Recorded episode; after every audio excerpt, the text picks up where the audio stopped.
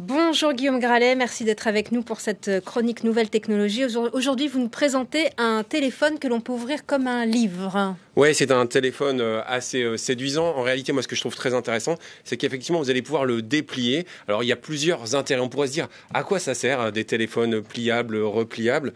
Eh bien, moi, ce que je trouve très intéressant, c'est que, notamment, lorsque vous allez, par exemple, aller sur vos messages, eh bien, avec un petit mouvement du doigt, vous allez avoir accès à plusieurs fonctions. Par exemple, ici, je vais pouvoir regarder la météo tout en envoyant euh, un SMS. Mais surtout, ce que je trouve pas mal, eh bien, c'est euh, l'utilisation d'un format qui va vous permettre.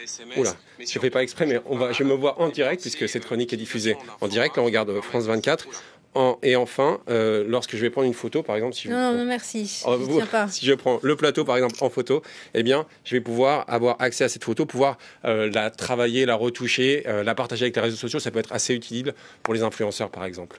Alors, c'est pas le seul. Il y a déjà énormément de concurrence au sein de ces smartphones? Oui, alors l'odyssée pour le téléphone pliable, enroulable, il est très long. Et rappelez-vous, Judith, il y, a, il y a déjà dix ans, il y avait un projet de Samsung, c'était le Project Valley, qui nous faisait déjà un petit peu rêvé. Euh, ce, qui ressemble à un téléphone, c'était en réalité un écran transparent, translucide, capable de réalité augmentée, capable de reconnaissance faciale. On se demande si on pouvait vraiment euh, passer un petit coup de fil. En, réalité, il n'a jamais vu le jour. Samsung voulait euh, nous faire rêver. Il se, il se rattrape aujourd'hui avec un Galaxy Z Fold 3, donc un véritable téléphone pliable qui est un concurrent d'Oppo. Alors, il n'y a pas encore de téléphone enroulable. Hein. On a vu des prototypes. c'était le cas également d'Oppo avec un X2021 qui s'ouvre comme un, parchemin, mais on voit d'autres projets euh, de téléphones pliables. Il se murmure que Google pourrait lancer le sien, le Pixel Fold, euh, mais ça, même s'il n'a pas encore euh, confirmé. Et c'est le cas également chez Honor ou Motorola qui, eux, ont lancé des, modèles pliables. Et donc l'avenir, c'est toujours le toujours plus, la logique d'addiction. il pourrait être donc enroulable, c'est ça Oui, alors c'est, je vous l'ai dit, hein, c'est un peu difficile. Oppo et Samsung travaillent dessus. En réalité, il faut se rapprocher de plusieurs entreprises et notamment de l'université de, Cambridge qui, elle, travaille euh, sur des, écrans euh, très fins euh, qu'on va pouvoir surtout avoir, épouser n'importe quelle forme, des formes rondes comme ici. Là, on est en, Angleterre. Si on va à Shenzhen, encore en Chine, eh bien, vous allez découvrir l'entreprise Royal. Royal, c'est un prototype, moi, qui m'avait un peu marqué sur des salons. C'est véritablement un écran sur lequel vous allez pouvoir souffler qui va se déformer euh, en réalité selon votre action. Il faut savoir que c'est un écran de 0,01 mm, 300 pixels par pouce. Euh, ils aimeraient y héberger un appareil photo, même si ce n'est pas encore le cas aujourd'hui. Et puis, il faut aller encore, cette fois-ci, au KAIST, vous savez, c'est cette grande université coréenne, pour imaginer des écrans qu'on va pouvoir avoir extensibles de 30%. Mais là, on est vraiment dans la recherche, Judith. Alors, on va revenir à votre téléphone pliable pour l'instant et pas l'enroulable.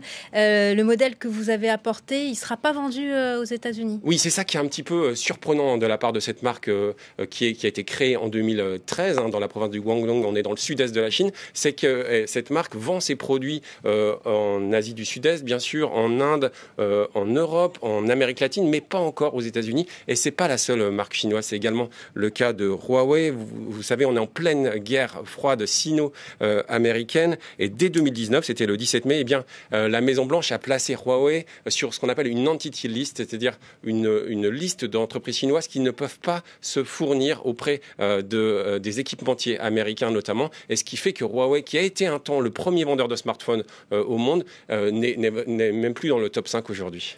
Alors, vous nous avez loué là, les qualités donc, de ce smartphone pliable. Euh, quelle est son empreinte carbone? Et est-ce qu'à l'avenir, on peut imaginer euh, des téléphones euh, plus écologiques? Oui, alors ces téléphones, ils nous font rêver, ils sont absolument géniaux, on a, on a des, beaux rendus. Mais effectivement, on peut se poser deux questions. D'abord, le, premier, c'est combien de minerais sont nécessaires? Il faut les extraire, ces minerais. Ça a forcément une empreinte pour notre Terre. Et puis surtout, quelle est leur consommation électrique? Alors, l'Université de Kingston au Canada a calculé que certains smartphones consomment plus d'électricité que nos frigidaires. Alors il y a certaines initiatives que je voudrais saluer, que je trouve très intéressantes et qui un jour pourraient peut-être euh, intéresser ces fabricants de smartphones. Ils ont déjà intéressé le fabricant coréen Kyocera et cette initiative, elle nous vient de France avec la start-up Sun Partners. Sun Partners, elle a mis au point un film transparent euh, qui euh, photovoltaïque, c'est-à-dire qui va récupérer l'énergie du soleil et vous allez pouvoir le, disposer sur votre téléphone. Ça va le rendre quasiment autonome et en plus ça va capter le Wi-Fi. Vous savez ce, ce Wi-Fi Qui nous vient